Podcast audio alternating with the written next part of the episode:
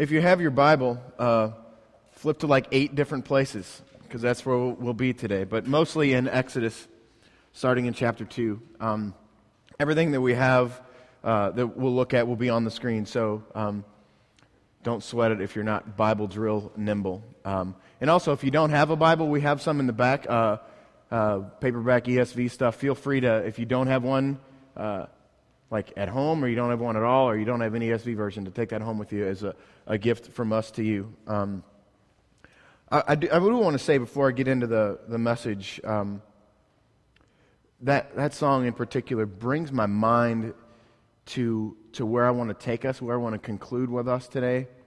Um, and that we've been talking about obedience. We've been talking about obedience and, and how hard it is, or when, when obedience is hard, is a, is a title of the, the series. But I, I want to put this in front of us. So many times, we, when we think of obedience, especially in a, a religious setting, we think we want to obey for obedience' sake. But I want to say, before we get into this message, before we, we dig into what God has for us through the life of Moses this morning, is that the point of obedience is a beautiful, abiding, communing relationship with Christ. Obedience is not for the sake of, of pleasing God. Obedience is not for the, the sake of, of just obeying yourself. Uh, my wife walked in this morning, just my, my youngest daughter, Mia, I, I, guess, has just been crazy this morning at home and not being good, not obeying, and, and it's brought frustration. And so many times, in the midst of, of frustrating people with our disobedience or being frustrated ourselves with our disobedience or obedience and all that stuff, we get lost in this need to obey. But b- before we, we walk into looking at Moses' obedience and his disobedience and what that means to us and how we can apply that stuff, I want to put this big, huge banner over us and say, We obey. God has given us these things to obey because it's the path it's the vehicle that He has chosen to give us to communing relationship with Him. And we were created for the purpose of being in deep communing, abiding relationship with God and deep communing, abiding relationship with each other. And these things that He has given to us to obey are the vehicle for us to get there. So many times we see God as this huge power trip, this celestial father that wants to smite us if we do wrong or wants to give us stuff if we do right. But ultimately, God is given us scripture and given us redemption and given us the life of Christ so that we can have this beautiful, abiding, deep communing relationship with Him. And that's the, the point of obedience. And uh, we'll kind of conclude there, but I want to lay that in front of us. That's where we're going. We all got in our vehicles today. We all got in a, a car, an SUV, a van, or something to drive here this morning. The vehicle that brought us to this destination is whatever car you drove. The vehicle that's going to get us to this abiding relationship with God is obedience. And it's a, it's a big deal. Uh, you've heard Dave and I talk uh, throughout this series and, and even before the series that all of the Old Testament is a big giant arrow pointing towards Christ. And never is it more appropriate to make that statement than when we talk about Moses. And we're going to talk about Moses and his obedience and his disobedience today. And when, when I say that, when I say Moses is an arrow pointing to Christ, I mean that Moses is a flawed image of Christ himself. Say that again. Moses is a flawed image of Christ himself. It's a foreshadowing. And that's when we say an arrow for the stories and the characters in the Old Testament, that's what we mean. These are, are flawed images of a coming Christ. Moses does on a small scale what Christ did on a large scale. Moses did on a temporary scale what Christ did on an eternal scale. That's how Moses is this image of uh, a flawed image of Christ. Um, I heard a guy, I don't know where I heard it, but I wrote it down. Uh, he said three things about Moses that Jesus is the true and better Moses who would lead his people out of slavery. When I say that he's a flawed image of Christ, that's what I'm talking about. Jesus, Moses led God's people out of slavery. They were under slavery under uh, the Pharaoh in Egypt, and they were slaves to Egypt. Moses led his people out of slavery. Christ would come later and eternally lead his people out of slavery. And the bondage that, that we were under uh, is the bondage of sin. These people are, are being made to, to build to make bricks and then use those bricks to make buildings. And that's what the Egyptian or the, the Jewish slaves were under Egypt. Us, we were slaves to sin. Jesus is the true and better Moses who would lead his people ultimately out of slavery. Next, Jesus is the true and better Moses who would create a way to save his people from sure death. Not only would he walk them out of the, the Egypt, but also when he went into the, the desert. They were in the desert for 40 years and wandering around trying to figure out what to do. God used Moses to bring manna to feed these people. He would save them from sure death. Jesus is the true and better Moses who would save his people from sure death. And then lastly, Jesus is a true and better Moses who would fully trust God and enter into the promised land. If you know the story of Moses, and we'll, get to it at the end this morning, Moses was not allowed to go into the promised land because he didn't fully surrender, didn't fully trust God. Jesus is the true and better Moses, so that in the midst of, of the most trying, difficult season in his life, in the garden, right before he had to go give his life away to die and resurrect, Jesus believed and fully trusted God. And as a result, he entered into the joy of his master. He got, he got to enter into the promised land. So, all these things are, I, I want to lay before us as big, giant arrows pointing to Christ. So, as we walk through this morning, don't just think that the point of all this is, is beautiful, in, ab, abiding, communing relationship with God, but it, it's also for us to think through and point to Christ as the true and better Moses. So, if you have your Bible, open up to, to Exodus chapter 2, uh, and we're going to look at a, at a couple of different things. I want to make three points this morning about obedience and what we can apply about obedience to our lives from the life of Moses. First, uh, in Exodus 2, the first, or, uh, verses 11 and 12, it says, One day when Moses had grown up, he went out to his people and looked on their burdens, and he saw an Egyptian beating a Hebrew, one of his people. And he looked this way and that, seeing that no one, and seeing no one, he struck down the Egyptian and hit him in the sand. What just happened here is Moses just killed somebody because he was beating up one of his countrymen. Moses was a Hebrew, he was a Jewish guy, and so when he sees an Egyptian guy, somebody that's not his person, hurting somebody that is his person, he gets angry, he bows up, and he kills him.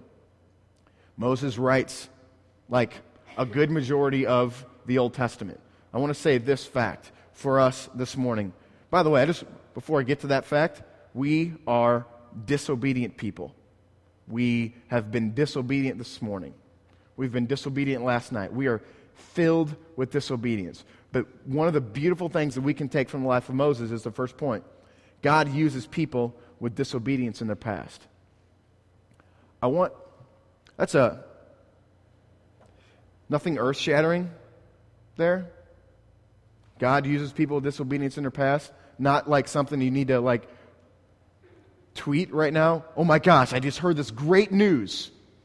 God uses people with disobedience in their past. You don't, you don't need to like, you know, pull out your iPhone and, and send that to everybody you know. I just guess great truth about who God is. You can do it if you want, but probably everybody knows. But I, I want, I don't want our our intimate knowledge of that to, yeah, you're right.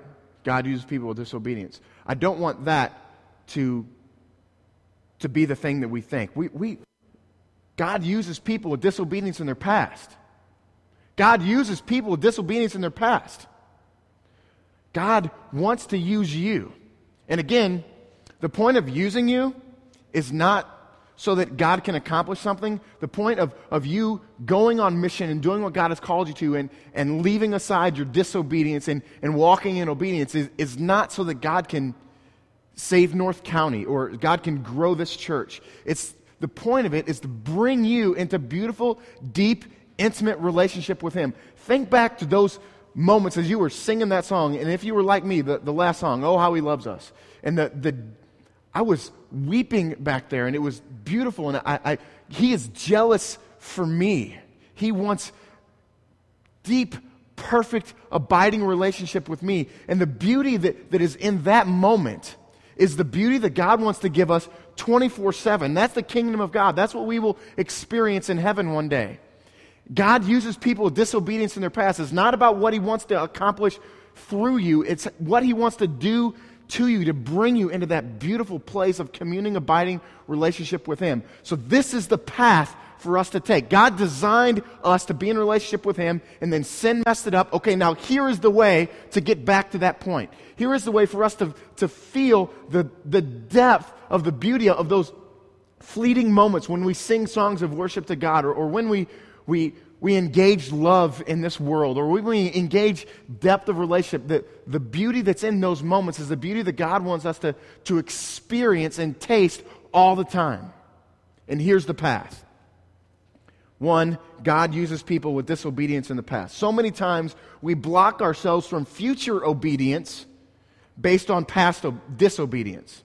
Say that again. So many times we block ourselves from future obedience because of past disobedience. Oh man, I really screwed up in this situation. I, I, I did something I wish that I hadn't done. So it's just going to make it really hard for me to obey the next time I'm in that situation.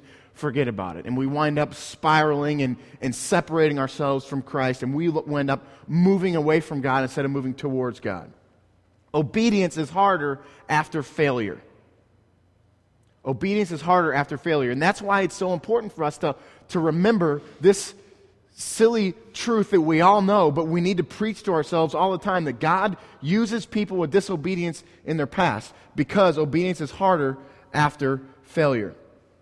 Uh, even in the, the midst of, of running from his past, Moses, after he kills this guy, runs into the desert to because he's scared that he's going to get found out or going to get caught. And so he runs away. He, he gets out of there. And even in the midst of, of running from God, in the midst of his disobedience, God finds him there. God pursues him there. And then you guys know the story. He's in the desert. He's been wandering around. He, he doesn't know what to do. He can't go back to Egypt because of the, his, the murder that he, that he did.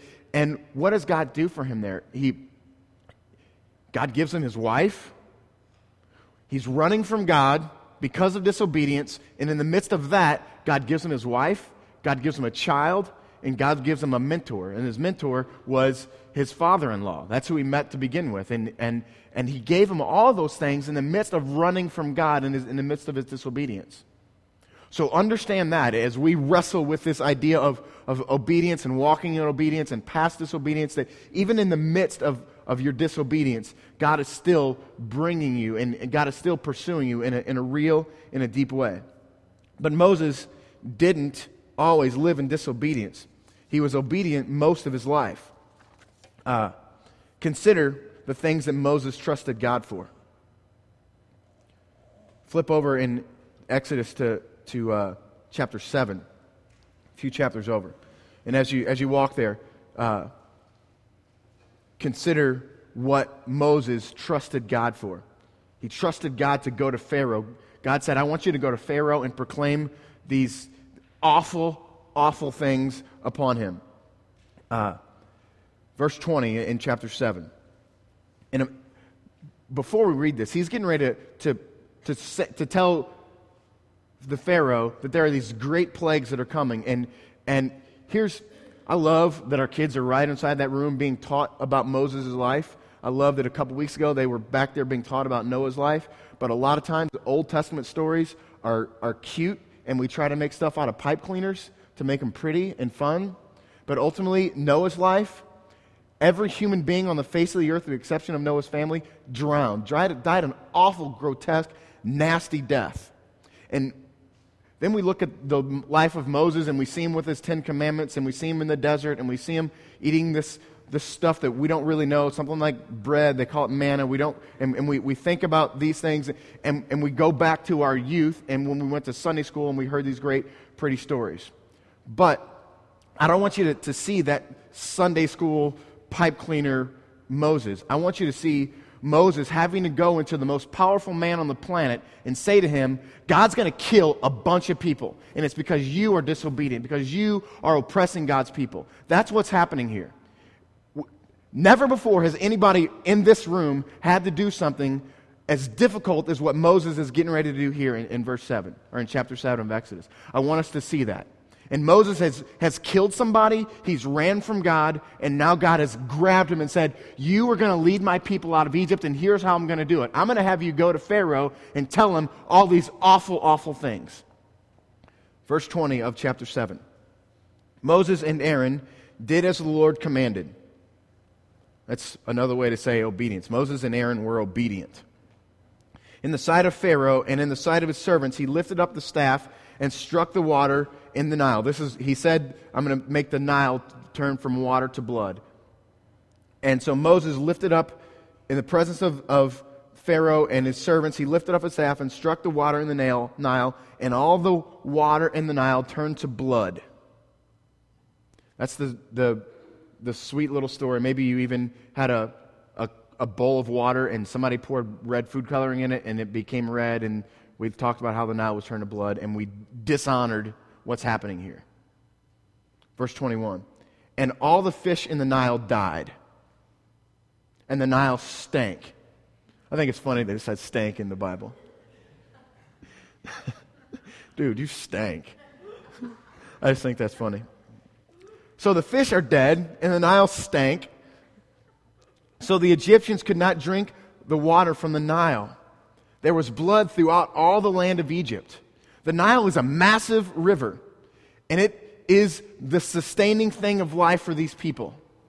And now it's made of blood, and all the fish that's there. So many people depend upon the fish that are in this, this river to survive. I fish, I sell the fish, my family lives.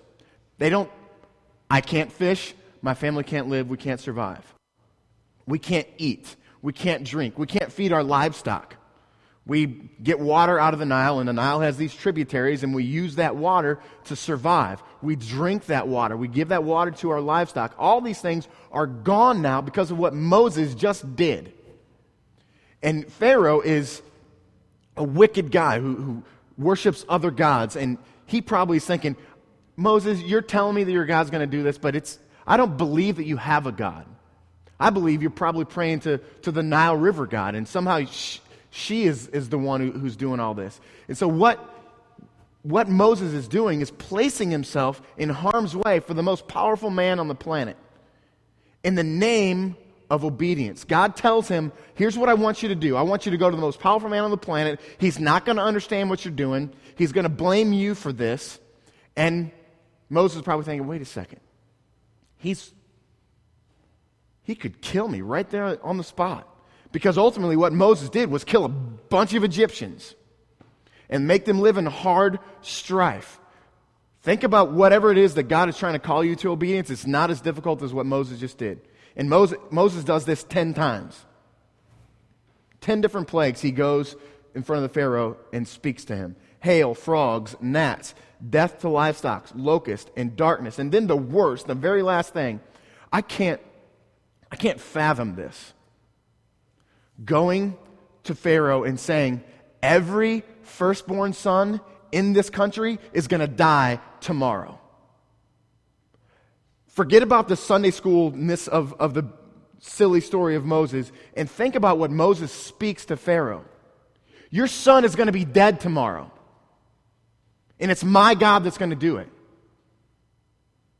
That's, that's a really, really hard thing to do. And here's Moses, who just killed the guy, who just ran from a guy, who just ran from trouble, and God met him in the midst of his disobedience. Now, Fast forward a little bit later, here's Moses doing this really, really difficult thing, obeying God in the midst of it. It's, it's powerful. Practical things for us to take from this idea. First, I'm going to say it again, I've said it many times, but redundancy is good.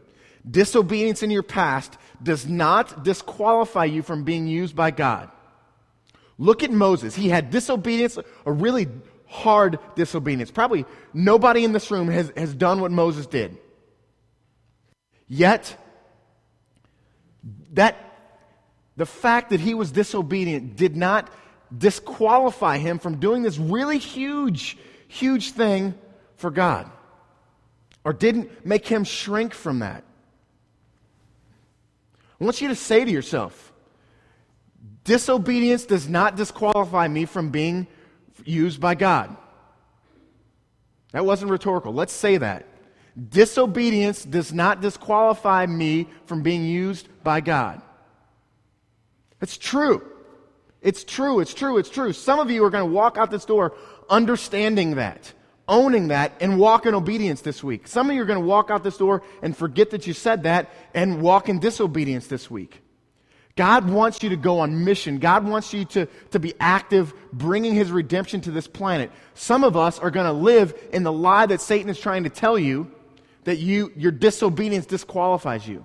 And again, the point of our obedience is not to just accomplish redemption, is to have this beautiful communing relationship with God. Here's something that God gave me a few months ago that I can't get past. God wants you to be in beautiful, abiding relationship with Him and with other people. Satan wants you to be alone. Satan wants you to be scared. Satan wants you to be lonely. Satan wants you to hurt. Satan wants you to, to feel abandoned. Satan wants you to not live your life on mission.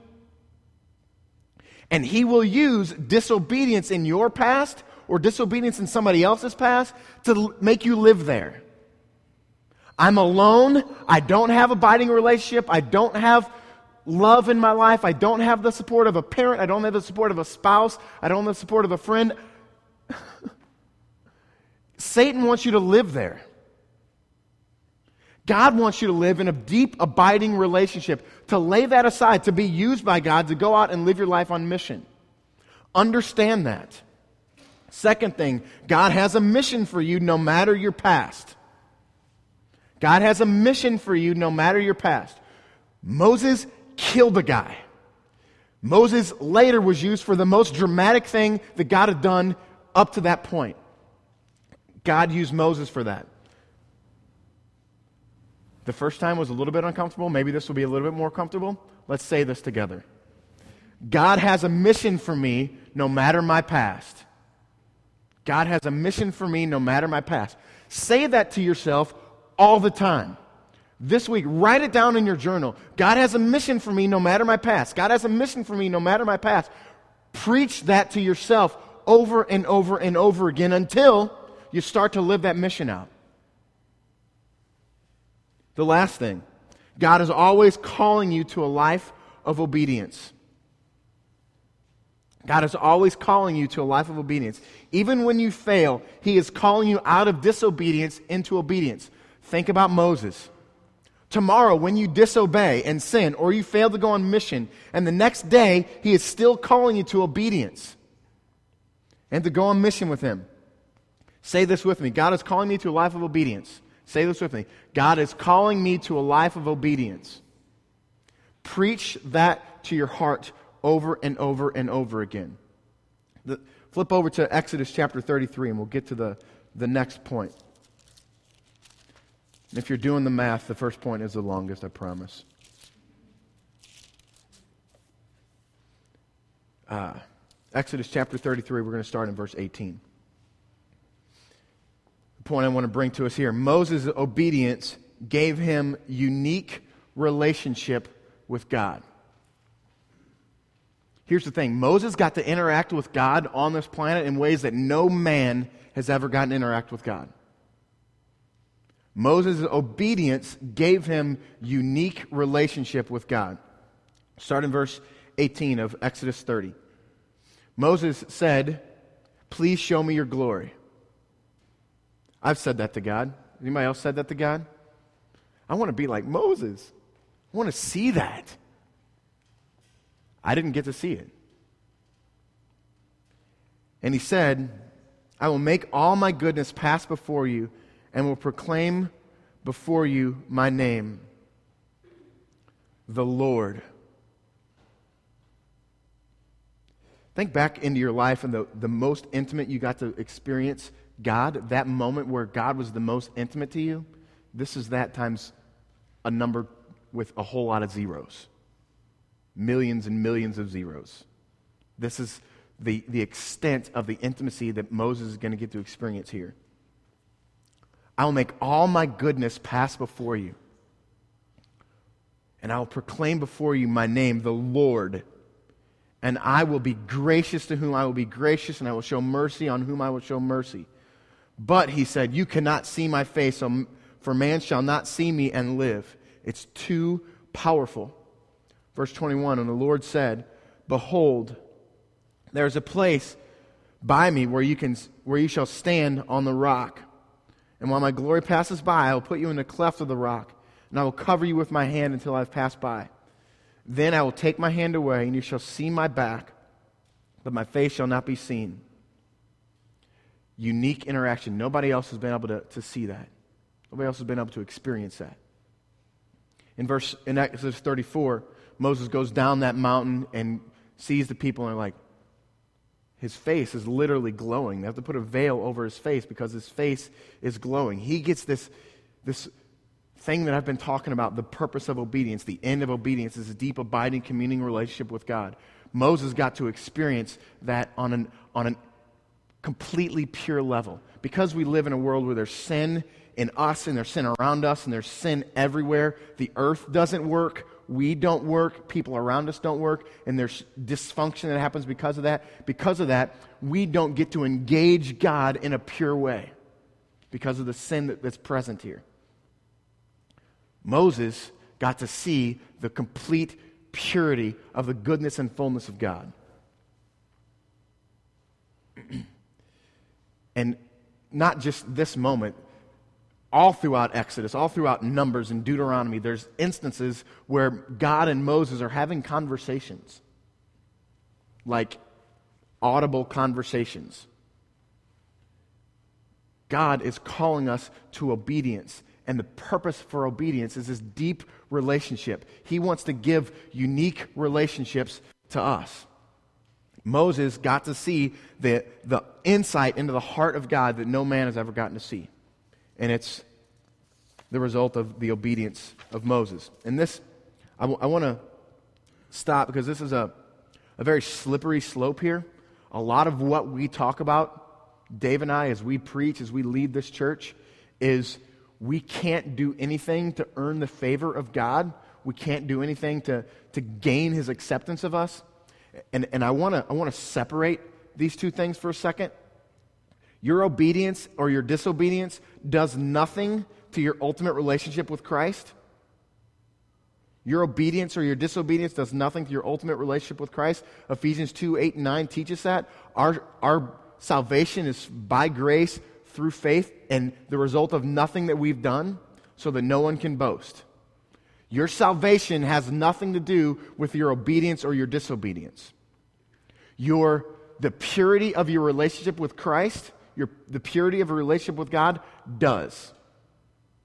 And we're going to walk through some things in Scripture where that, where that happens. Our acceptance and relationship with God is not destroyed by our obedience. Blessing, give, however, relation, obedience does bring blessing into our lives. And when I say it brings blessing into our lives, I'm not talking about you're going to walk out of this door and you're going to find $20 under your car seats you didn't think you had, or find $20 on the sidewalk, or you're going to w- go home and there's going to be a message on your machine that said something, some great news has happened for your life. That's not blessing. God can give you a blessing by allowing you to show $20 on the sidewalk, but God can also bless you by having your son die because he brings beautiful, intimate relationship with him. You guys have heard me tell the story about Denny McLaren and his son John. John was his son who died when, between his junior and senior high school. They were best friends. If Denny were here, to, you, here today, the most blessed thing that's ever happened in his life was the death of his son. Because along with that came intimacy that he'd never had with God, came mission that he'd never had with God, and the proclamation of John's death and John's life throughout the state of Missouri and even into Illinois brought people to the faith, then he would tell us that the most blessed thing in his life was the death of his son. And that doesn't make sense in 2010 Western culture where we think money, health, and happiness are the things that God blesses us with. Blessing from God is intimate relationship with him. Do you think Moses was, was grateful for, hey, here's what I, Moses, I want you to go to Pharaoh and I want you to tell him that his son is going to die. And not just his son, but every son. Every oldest son is going to die. Yeah, God, yeah, that's thanks for blessing me with that. But as he was obedient to that, he was blessed by this unique relationship with God that nobody else has gotten to have. Understand that obedience brings blessing from God. And not the kind of blessing that health and wealth gospel people would want to teach you. The blessing is beautiful, abiding, pure relationship with God. Last point. Number three. There are three consequent there are consequences to our unbelief and disobedience. There are consequences to our unbelief and disobedience. I don't want you to only hear that let's seek after God and, and obey Him and, and He's going to give us stuff. I want you to hear this fact that there are consequences to our disobedience. Flip over to, to Numbers chapter 20 if you're following along in Scripture. It's going to be on the screen as well. See where we're walking through the life of Moses. This, this event happens after the murder, after the plagues, after the Moses seeing the glory of God, after all these things. This event happens after that. Chapter 20, verse 7. And the Lord spoke to Moses, saying, Take the staff and assemble the congregation, you and Aaron your brother, and tell the rock before their eyes to yield its water. You shall bring water out of the rock for them and give drink to the congregation and their cattle.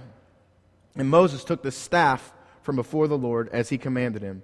Then Moses and Aaron gathered the assembly together before the rock, and he said to them, Hear now, you rebels. Shall we bring water for you out of this rock?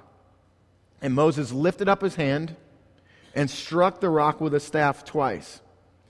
What happened here is Moses made his staff an idol. It's not God who's doing this, it's this staff that's doing this. And as this, this word assembly and congregation, that's church. The, the Jewish nation as a church were gathered together. Okay, and it's going to be now this staff that's the thing that's saving us, not God. That's the message that Moses is preaching to these people and it's not what God told him to do. Go back into verse, uh, verse 8. Moses just says, God just tells Moses, tell the water to come out, and it will come out. But he's relying upon props, upon the created, upon man made things to provide instead of God. Read verse 11. Moses lifted up his hand and struck the rock with a staff twice with his idol and water came out abundantly, and the congregation drank in their livestock. God is going to accomplish what God is going to accomplish no matter your obedience. God wanted to, to give these people water. Their leader, Moses, was disobedient. He still gave them water, but Moses now has to suffer the consequences of his disobedience. Do you, do you see all that's happening there? The people still got to drink. Moses had to suffer a consequence of his disobedience. That's what happens, verse 12. And the Lord said to Moses and Aaron, because you did not believe me, because you did not trust me, because you did not obey, to uphold me as holy in the eyes of the people of Israel, to say, God is doing this, not this staff. Therefore, you shall not bring this assembly into the land that I have given them. In other words, I've been telling you for years and years and years that you're going to lead people into the, the purity of this world. Um, you're going to lead people into the promised land, into this image of heaven. You're going to get to do that. You know what? The consequence of your unbelief, the consequences of your failed leadership, the consequences of you not doing the mission I gave you, I'm going to take that from you.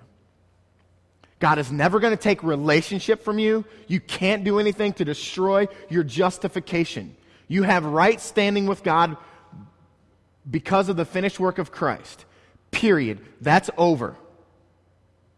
However, when we disobey God, we forfeit privilege, we forfeit opportunity, we forfeit joy, we forfeit intimacy with Him. Think about your relationships with, with your spouse. Think about your relationship with, with deep friends and how disobedience affects the intimacy of that. I was with three different people this week telling me stories about I did something in my past and it's affected where I am now. Affected how I relate to, to, my, to my spouse, affected how I relate to my best friend, affected how I relate to my parents. Disobedience causes us to miss out on beautiful relationship that God intended us to live in. And again, obedience is not for obedience sake. Obedience has a purpose. And that purpose is abiding relationship mostly with God, but also with people. I want to spend uh, the last few moments that we have together looking through some other passages where we see this happening, where, where God is, is bringing consequence to disobedience and bringing blessing to obedience. James chapter 4. But he gives more grace. Therefore, it says, God opposes the proud, but gives grace to the humble. Submit yourselves, therefore, to God. Resist the devil, and he will flee from you. Draw near to God, and he will draw near to you. Do you see the, what's, what's there? Obedience is bringing this beautiful relationship with God. Cleanse your hands, you sinners, and purify your hearts, you double minded. Be wretched and mourn and weep. Let your laughter be turned to mourning, and let your joy to gloom. Humble yourselves before the Lord, and he will exalt you.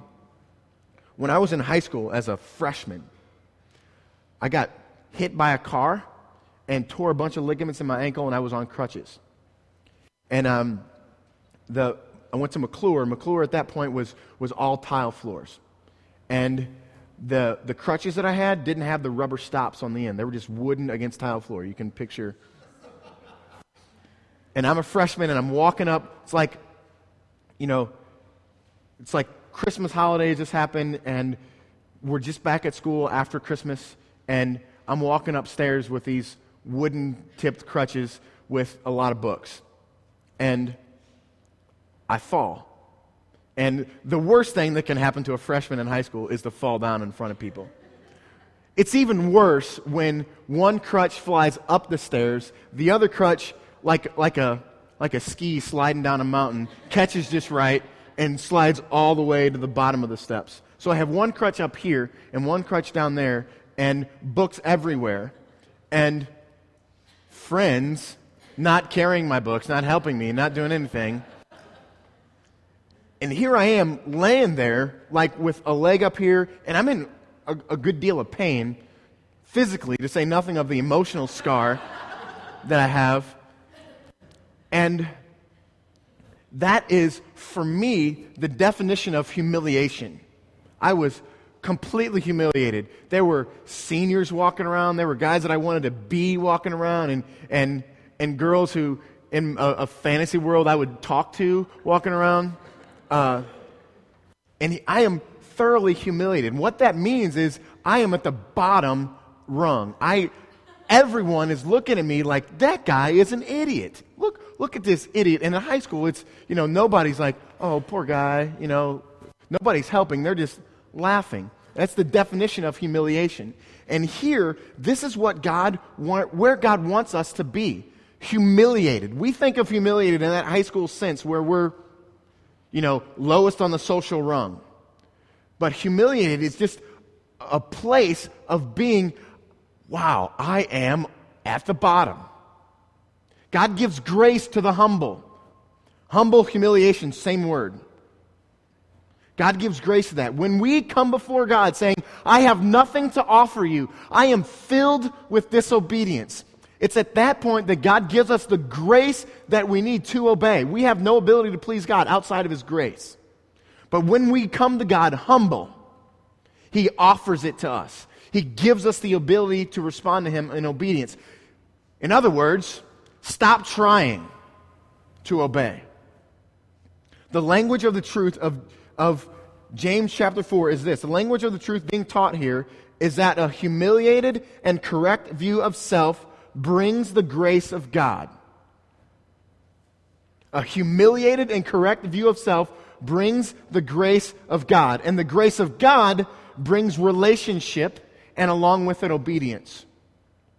How do you obey? You don't try harder. You humiliate yourself before God. Stop trying to please God. Stop trying to modify behavior. Understand who you are and lay yourself at the mercy and grace of God. And the result of that is God is attracted to that. See James chapter 4 and deepens relationship and deepens and motivates obedience. Psalm 24, we're going to look at David. Who shall ascend the hill of the Lord, and who shall stand in his holy place? He who has clean hands and a pure heart, who does not lift his soul to what is false and does not swear deceitfully. He will receive blessing from the Lord and righteousness from God, the God of his salvation. Such is a generation of those who seek him, who seek the, the face of God of Jacob. Selah. That word Selah, stop. Think about what I've just spoken to you. Think about how God is talking to you here. My, my favorite communicator of the gospel is Matt Chandler. He says this Nowhere in Scripture is man celebrated for their ability to clean themselves up. It's always God. Nowhere in Scripture is man celebrated for their ability to clean themselves up. In other words, stop trying and place yourself at the mercy of God. That's the only way to obey. And the result of that is beautiful, deep, abiding, communing relationship. Let's pray. God, teach us how to obey. Teach us to be humble. Father, I give you permission in my heart. And I ask for these people that you would bring us to a place of humiliation where we are at the pit, God. But God, I, I, I beg of you now to bring before us the banner that you brought before my heart. The point of this all is, is an unspeakable, indescribable relationship with you, God. It can't be taught, it can only be experienced, Father. Give us purity of relationship with you. Give us the grace that we need to be obedient. Because it's worth it, God. You are worth it. You are immensely valuable. God, and for relationships that have, that have been broken, relationships that have been torn by our sin or by other sin, strife, death, dysfunction. God, I pray that past disobedience would be laid there, Father. We would rise to obedience that you're calling us to, Lord.